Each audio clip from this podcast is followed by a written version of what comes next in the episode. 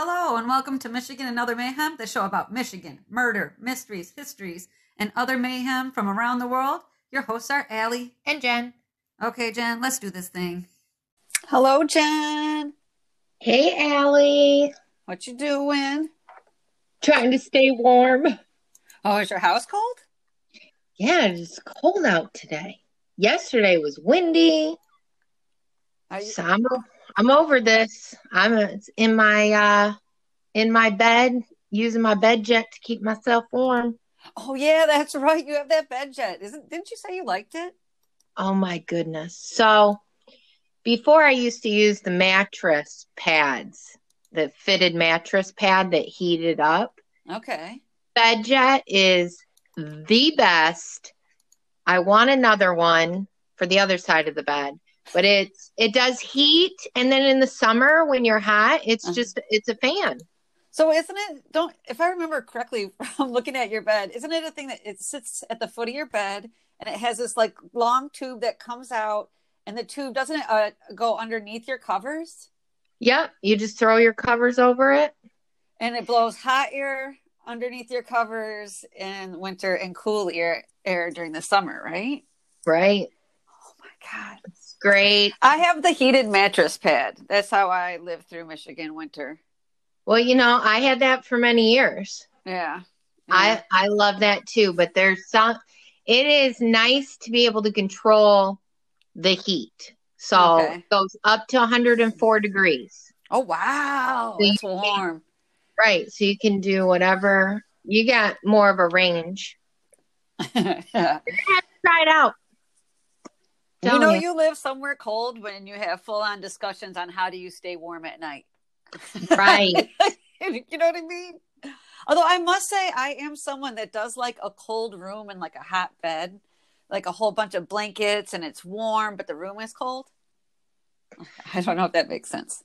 Yeah, it does. I read an article the other day that Yeah. said you get to have good sleep, real good sleep.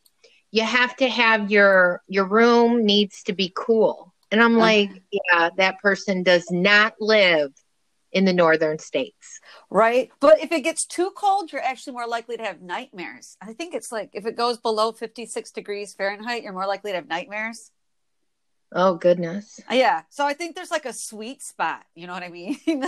Between like sweating your ass off uncomfortable, you can't go to sleep, and freezing your ass off uncomfortable, you can't go to sleep. you know what I mean? And in Michigan, we get a little bit of both because there are times in the summer, like if the air, if I don't have the air conditioning on, there's no way I can sleep. No, no way. Wow. I- I What do will you not survive. got? What do you got for us today? Okay. Well, I don't know if you realize, but um, this is going to come out January 1st. Ooh, And I happy New Year. Woo. Yeah. Happy New Year. I thought, what a better way to bring in the new year than to talk about like revenge deaths or deaths that like you tried to kill someone and then you die also. Okay. Right? Just to teach us that there's such thing as karma. Let's remember it. Okay. Right. Start this new year right. 2021. Let's hope it's better than that cursed ass 2020. right. Well, I, well, I'm starting the new year with a story about two infants' deaths. Oh shit. Okay. Let's have how about you go first? Yeah, I'm starting off this. So you started off shitty, and then it just gets better. I think. okay, okay. I'm I'm down with that plan. I'm down with any it gets better plan. Right. yeah. So in in the summer of 2003, in Stickney Township, Chicago, Okay. in a black shoebox, a waste management worker found two deceased infants, one still having the placenta attached. Oh wow. When an autopsy was completed, it was found the two infants were born alive and were murdered by asphyxiation. Oh shit. The case went cold, and in 2018, the police cold case team reopened the investigation, testing DNA evidence to see if they could locate the mother. Okay. Somehow, couldn't figure out how this happened. Okay. Okay. But somehow the police investigation took them to Holly, Michigan Shit. Okay. to track down Antoinette Briley, age 41. She currently had a 12 year old daughter at the time. Okay. So they surveillanced her, and when they saw her drop a cigarette, they picked it up, tested the DNA against the infants, and they got a match. Oh my God. She went back to Chicago, I guess, I don't know, for to visit somebody, but she was stopped there at a tra- you know, stopped by a police for a traffic violation Okay. and was arrested. All right. She's facing two counts of first degree murder. Oh, I gotta turn my page. No problem. um, post Miranda rights. So before she was read her rights, okay. she did Wait, post say, means after. or I mean after. I'm okay, sorry. after. Okay. No problem. No problem. Okay. Was she did admit supposedly to the murders? Okay. The KR KIR seven news reports that she birthed the children. They were crying. She panicked. She put them in a bag and she headed to the hospital. On her way to the hospital, she changed her mind and then she put the infants in the trash bin. Oh. The Trib- the Tribune reports her saying she um she, she of course wishes she could take it all back if she could. And then trying to get out of jail on bond, you know, Mhm. her lawyer was quoted telling the court she was had no criminal record. She works at an assembly plant in Michigan Okay. and had you know and has a daughter and she's not a flight risk but currently Oh. she's being held on a hundred and fifty thousand dollar bond Yeah, I would say honestly, even if she just agreed, like, I promise you can do something to me that guarantees I have no more kids and, you know, let me out on probation. Or, I don't know. She still has a 12 year old. I shouldn't. I don't know. i I'm conflicted. I'm conflicted and I don't know what to think. so yeah for me there's plenty of things you could have just taken him to the hospital you could Well, you're allowed to drop them off nowadays at a Right. fireplace uh, or a fireplace. Don't do it at somebody's fireplace. Don't do it at somebody's fireplace, but take it to a firehouse where firemen are. yeah Don't Santa those babies. Don't Santa them. Don't take them down the fireplace, but take Right. them to a firehouse, police station, or hospital and just drop them off. No questions asked. The babies are taken. Yeah, you're right. Right. Yeah, you're right. so for You're me right. for me i'm like you you could have done all kinds of stuff you you True. don't have nowadays you can give children up very easily now Yes. there's where i disagree with some things but you can give them up you know and not have any consequences you you put them you were going to go to the hospital supposedly you you put Yeah. them in a trash bin i what amazed me on this story is that how in the world did they track that down Yeah, that is amazing. You know Was it do like the genealogy shit where they do the forensic genealogy? I don't know. How would they do? They're fucking amazing nowadays. and the fact I'm telling you, in the next couple of weeks, you're going to hear a lot of ones about where people go back and cold case this shit because they we've got shit now to figure out who through DNA somebody is. They're getting really good at this. right and they don't um, and you know i like that they don't give up I do like that too. Or that they go back again. You know, like somebody's like, you know, another guy shows up, I'm like, you know what, let me give this a try. You know what I mean? right Or sometimes they go through and just look for stuff that had DNA evidence that is unsolved. I'm actually fine with that too. Let's do as many quick ones as we can, you know, before we get to the other things. yeah All right. So I'm got I've got a couple to tell you about. Are Okay. you ready? i'm Okay. ready So Michelle Weissman, she's like 56 years old in you know in 2020. She worked at Cannery Casino as a front desk manager, and she was married to her husband Lonnie. And when the pandemic hit, Michelle, and she preferred to go by the name Shelly, took up bike riding as a way to spend her time.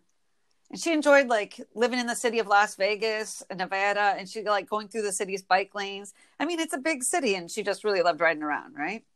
Mhm. On October 28th, 2020, Shelly's biking in the proper bike lane when all of a sudden this minivan came speeding up behind her, doing about 50, 60 miles an hour. And inside the minivan was driver Rodrigo Cruz, who was 22 years old, and his passenger Giovanni Medina, I think it's Barajas, Barajas, who was just 20 years old. So Giovanni leaned out the window of the minivan, wanting to knock Shelly off her bike. You know what I mean? Like he's leaning the top portion of his body out of the passenger window with every intention of knocking her off her bike. And Oh, he God. succeeds. Oh, yeah. And although she had on a bike helmet, she still died of her injuries.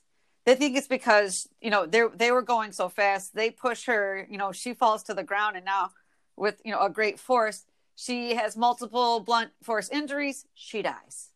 Okay. Yes, that's not all. Because Giovanni also died. Oh. When he leaned out of the door to push Shelly, he leaned too far out. And he fell from the minivan as it's speeding down the road. Now he's hitting the ground at 50, 60 miles an hour. And witnesses say that he fell and he like tumbled and then ran into a lamppost, struck it with his head, died right there Karma right there, sir. immediate immediate like as you are killing her you die so bo shelley because they think she lived for a couple moments but he is instantly dead the moment he hits the lamppost like even if he may have survived the other injuries the lamppost strike was the last one. So bo shelley and giovanni were pronounced dead at the scene. Despite onlookers trying to perform i know they tried to perform cpr on shelley i don't know if they they realized giovanni was gone. So when giovanni fell out of the van Rodrigo kept driving down the road, never stopping to check what happened to his passenger. Oh my And Ro- God. I know. And later, Rodrigo was found by authorities and he was brought in for charges of open murder, violating his parole, and failing his duty to stop at the scene of an accident. And they say that before Giovanni even knocked Shelley down, he had tried to knock over another couple who were biking but missed them. Yeah. Oh my God.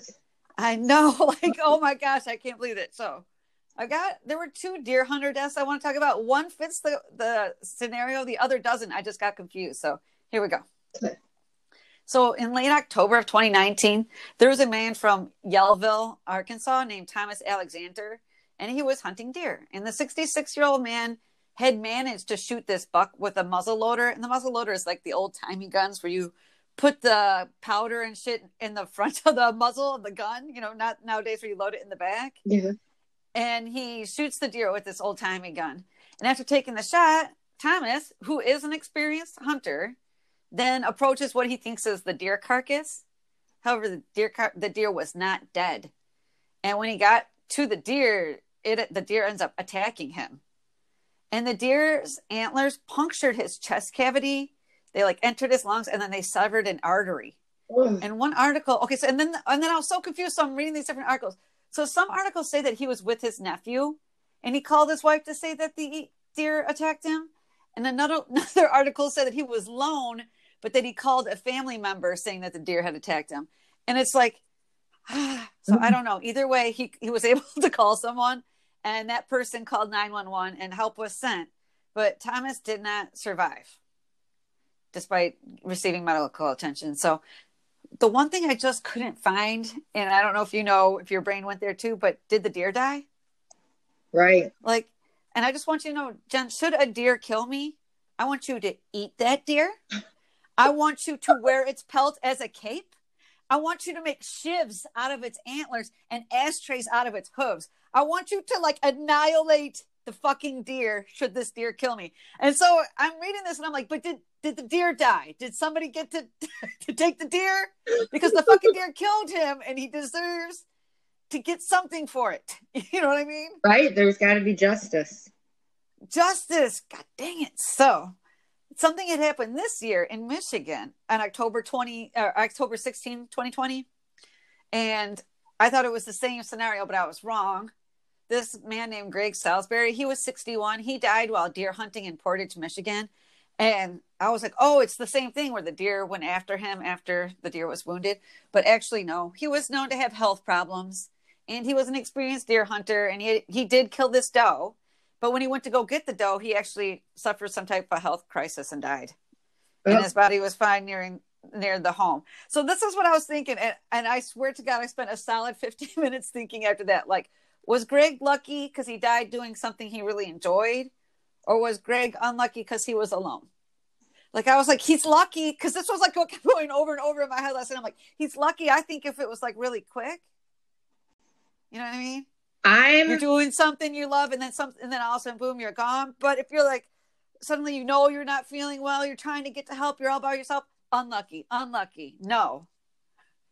Right, but you're still. I would want to die doing something that I loved, Okay, okay. Even- so still lucky. even if even if I knew I was about to die. At least I was doing something that I, I enjoyed doing. Okay, you're right. Let's look at the positive side of things. Let's do that. all right, so I've got a failed murder plot here for the last one. Okay. so this woman had broken up with Henry David Every, who was 49 years old in January 2020, because he then broke into her home in there's actually a city in Maine called Mexico. Confused the shit out of me because they kept talking about Mexico, but then every now and then it'd say Maine. But it is a city in Maine named Mexico. Okay. So he breaks into her home in Maine, in Mexico, Maine, that she shared with her daughter. And he waited. And I don't know how the daughter is, and I don't know much about the women because they're victims. Their names and, and information are not given. So, which is the right thing to do. So he waits in the basement and she comes home and he waits longer just until midnight drinking beer to pass the time in her basement. Until like just after midnight.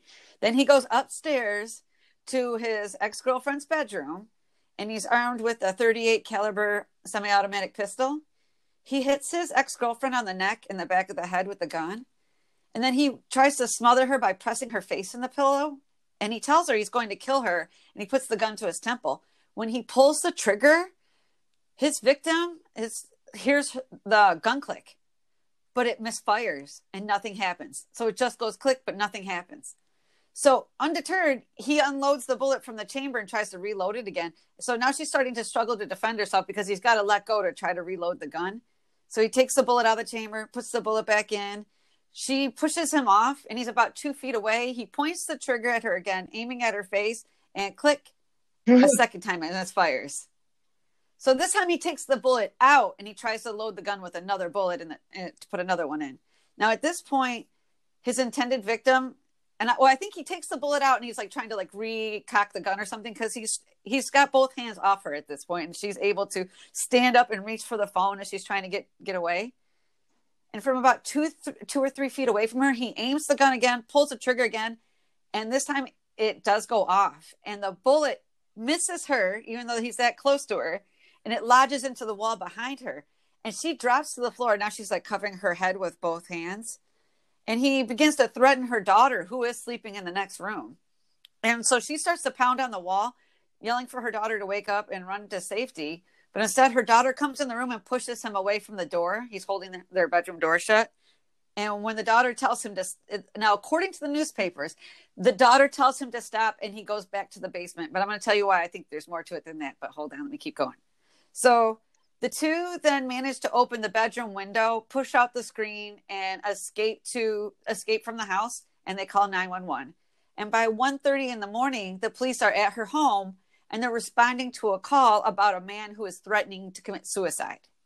And when they called him, Henry said he was going to finish drinking his beer because he's back in the basement with his beer. yeah. Then he was going to have a chew of tobacco, and then he was willing to come out of the house without a gun once he's once he was done. So in the place in the basement, the police do find his beer, his tobacco, his spit bottle, his gun. I mean, they find the spent bullet casing, so they know that everything is as the woman said. He has eight counts against him: aggravated assault, domestic violence, reckless conduct with a weapon, domestic violence, criminal threatening with a dangerous weapon, domestic violence, terrorizing with the dangerous weapon, obstructing the report of a crime or injury, burglary, and two counts of attempted murder. Now, that last part, the two counts of attempted murder, the newspapers kept saying that the daughter yelled for him to stop and that he that made him leave and go back down to the basement. But attempted murder means he did something to the daughter, or is it, or is it because he tried to shoot her twice? That's two counts. Or I don't get it because he actually tried to shoot her three times and it misfired twice. Or did, does two counts mean he he threatened two different people, right, like the daughter and the mom? or the bullet that went through the wall went into the the Oh, the daughter's, daughter's room. bedroom, which then could be a be considered. I mm. think Okay, okay. can't That could be it. I'll say either way, the women did not die. Right. He did not win, that. and he's in jail now. And like I said, he's got eight counts. So I hope it was worth it. Right, I just think- I think it's crazy how he's doing all this, and then the daughter comes in, and he just goes back to the basement. See, that's what I don't get. I just feel like something's been left out. Like I feel like if She, I'm she gonna said murder, stop, and he's like, he just tried to shoot her three times, and he's like, oh, she said stop, so let me go downstairs. Like what? I yeah, like I it. figure like when they're you know somebody's there to murder you, some uh young young person telling you to stop isn't going to get you to stop. Yeah, and I thought, and and I didn't know is so the daughter is below the age of eighteen, or they, um, or something. I don't. Oh, maybe not because they don't mention the names. I'm like, is she eight years old? Is she seventeen? like, but they they don't have to give that information because the you know that's private in their victims. So they that. But I was just like, oh my gosh, That is crazy. it was hard to tell. But yeah, that's it. I know, isn't that wild? That is crazy. I think Yeah. that the I still can't get over the guy pushing her off the bicycle. The other story with the guy pushing her off the bicycle and then dies hitting the lamppost. Yes, and he immediately dies. He killed someone, and in the act, the actual act of killing her, dies. And I I hope that she stayed alive long enough to realize he was dead. Yeah, I know that so, someone runs up and goes, "He's dead." He died Yeah. too. yeah, so rest in peace. Yeah, Right. yeah. All right, John. I will talk to you later, and happy New Year. Happy New Year. Uh, Talk to you later. Contact us at Anchor or Michigan and Other Mayhem at gmail.com or on Facebook to join the conversation, listen to the podcast, or correct us when necessary. Rate and subscribe to our podcast on your favorite podcast provider. Bye bye now.